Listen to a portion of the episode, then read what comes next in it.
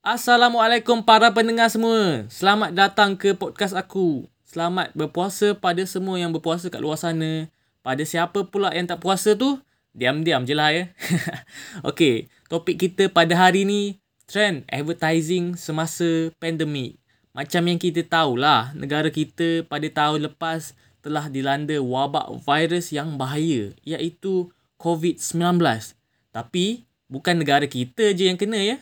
Seluruh dunia pun mengalami nasib yang sama. Banyak syarikat-syarikat tutup. Ada yang bankrupt. Ramai juga lah pekerja yang kena pecat sebab syarikat tu tak mampu nak bayar gaji. Apa-apa pun, kita balik semula kepada topik kita. Ada juga company yang masih bernasib baik. Antaranya yang buat servis online macam online shopping dan sebagainya.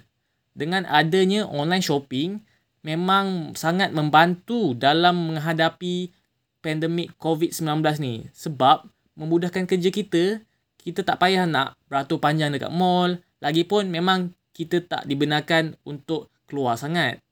Ada satu iklan baru-baru ni daripada Shopee lah iaitu Raya Sama Shopee collab dengan Iman Troy.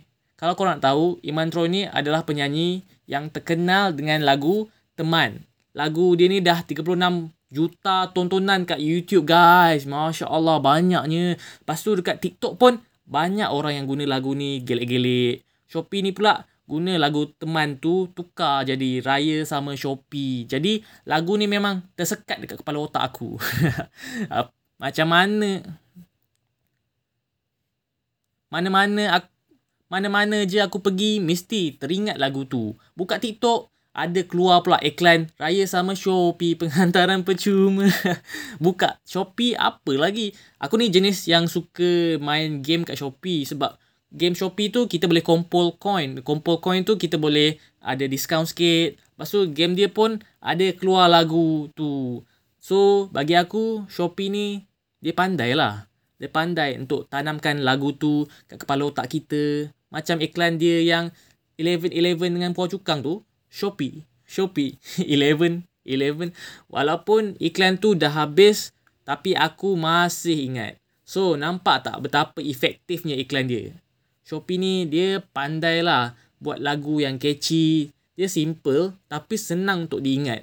Tu apa yang aku rasa bagus lah dengan iklan Shopee ni. Okey lah.